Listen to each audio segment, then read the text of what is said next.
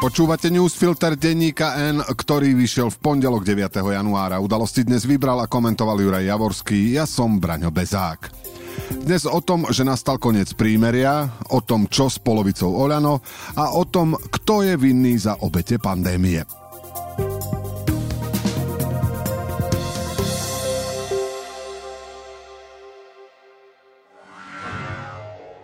Práci si všimli zmanipulované tendre či konflikt záujmov a nenechali to len tak.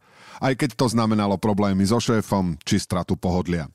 Vypočujte si príbehy odvážnych ľudí, ktorí sa postavili za správnu vec a bez ktorých to u nás lepšie nebude.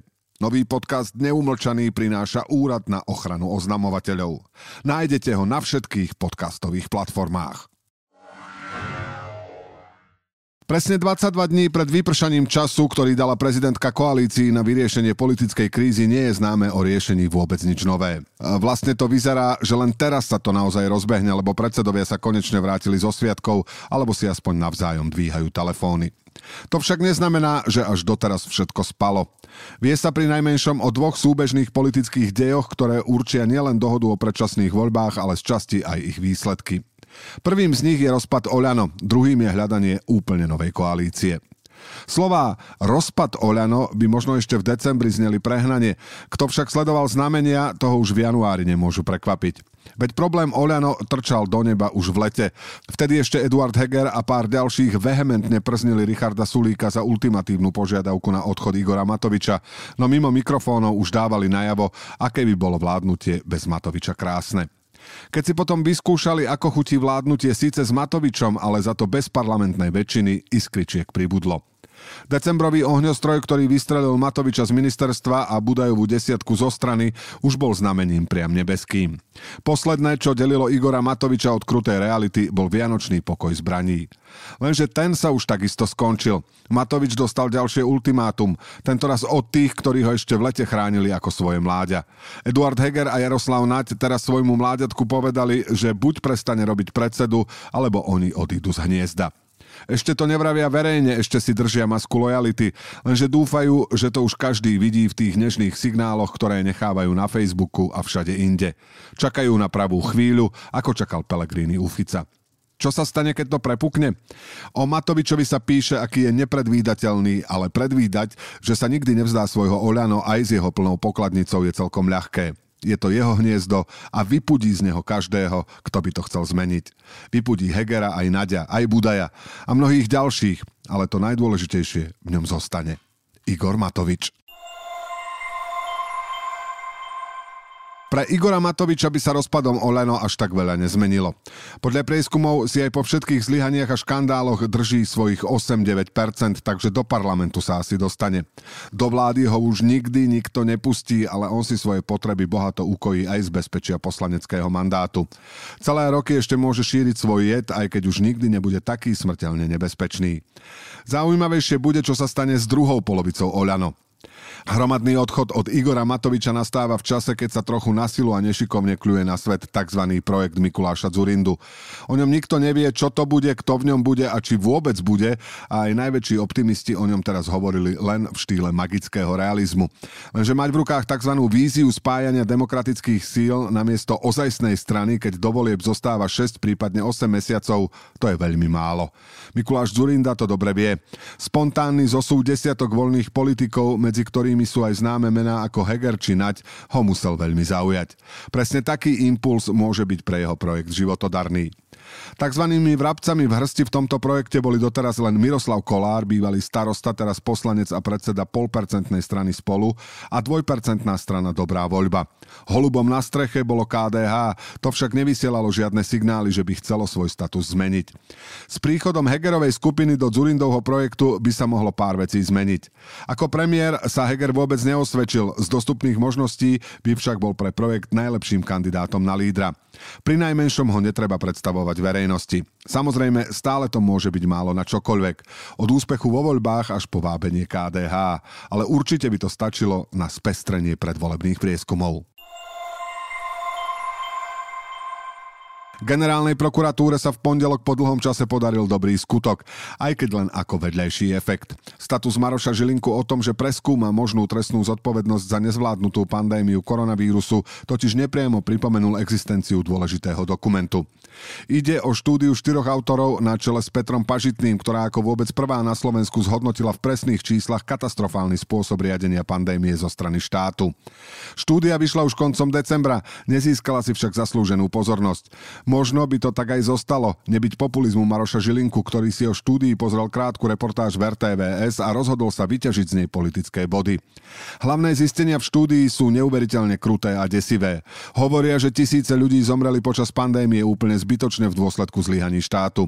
Slovensku pritom patrilo spomedzi všetkých európskych krajín popredné miesto v miere nadúmrtnosti a počet obetí pandémie sa podľa zvolenej metodiky odhaduje na 22 až 27 tisíc.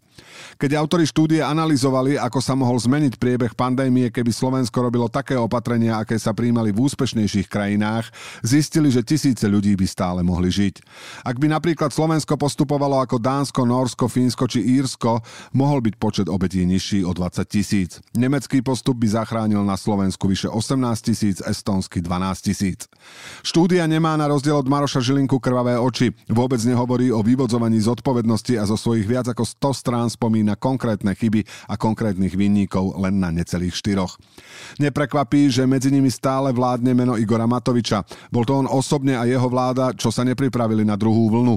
Hrubo podcenili situáciu, ignorovali odborníkov, pôsobili nejednotne, katastrofálne komunikovali, neskoro sa rozhodovali a vyrábali chaos.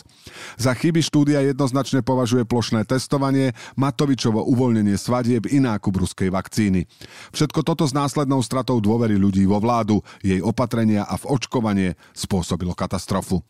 Dajú sa niektoré rozhodnutia konkrétnych ľudí vrátane Igora Matoviča, jeho ministrov a štátnych úradníkov posúdiť ako porušenie konkrétnych paragrafov a žiadať za ne trest? A čo ďalší politici, nezodpovední lekári a sebavedomí šíriteľia blúdov, ktorí v ťažkých časoch znásobili efekt vládneho zlyhania? Odpoveď by si žiadala pokojnú, vecnú a kompetentnú, precíznu právnu analýzu či vyšetrovanie.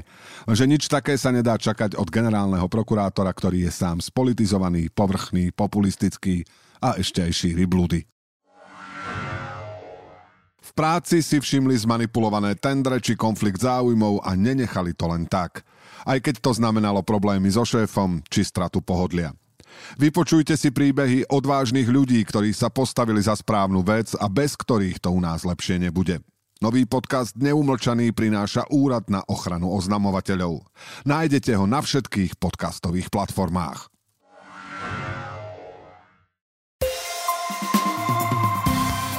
A teraz ešte správy jednou vetou. Slovensko vyslalo na maďarsko-srbskú hranicu ďalších 38 policajtov. Doterajšiu skupinu vystriedajú pri pomoci s ochranou vonkajšej šengenskej hranice pred nelegálnou migráciou. polovici januára očakávame druhý vrchol epidémie respiračných ochorení, hovorí hlavná odborníčka pre pediatriu Elena Prokopová. Do niektorých lesov v okolí Zlatých Moraviec zakázali vstup, dôvodom je africký mor ošípaných. Rozhodol o tom Nitrianský okresný úrad. Zákaz môže platiť aj niekoľko mesiacov. Prokuratúra zastavila stíhanie primátora Malaciek Juraja Žíhu. Vyšetrovanie údajnej korupčnej kauzy trvalo 2,5 roka. Obvinenie sa týkalo výstavby bytového domu developerskou firmou M-House, s ktorou mal Žíha predtým konflikt. Slovalko odstavuje posledných 10 pecí na primárnu výrobu hliníka. Reštart výroby so všetkými 226 pecami bude podľa firmy možný len ak vláda zvýši priemyslu vratky z platieb za emisné kvóty z Envirofondu na zhruba 25 Od 1. marca plánuje Slovenská pošta zvýšenie cien niektorých produktov o 17% Zákazníkov chce motivovať, aby využívali elektronickú formu podania listov, tzv. e-podací hárok. Schodok zahraničného obchodu Slovenska dosiahlo v novembri takmer 824 miliónov eur. Bol to najvyšší mesačný deficit za posledné 10 ročie. Udalosti do dnešného newsfiltra vybral a komentoval Juraj Javorský a na záver posledné slovo odo mňa. Vždy, keď počujem o hľadaní novej 76 napadne mi scéna so Simpsonovcov. Homer zapája na čierno káblovku. V otvorenej skrinke vidí modrý a červený kábel. Keď sa skrutkovačom dotkne červeného, dostane elektrickú ranu. Tak skúsi modrý, opäť rana. Sekundu v pomikove váha a potom rozhodne vyhlási. Tak skúsim znova ten červený. Do počutia zajtra.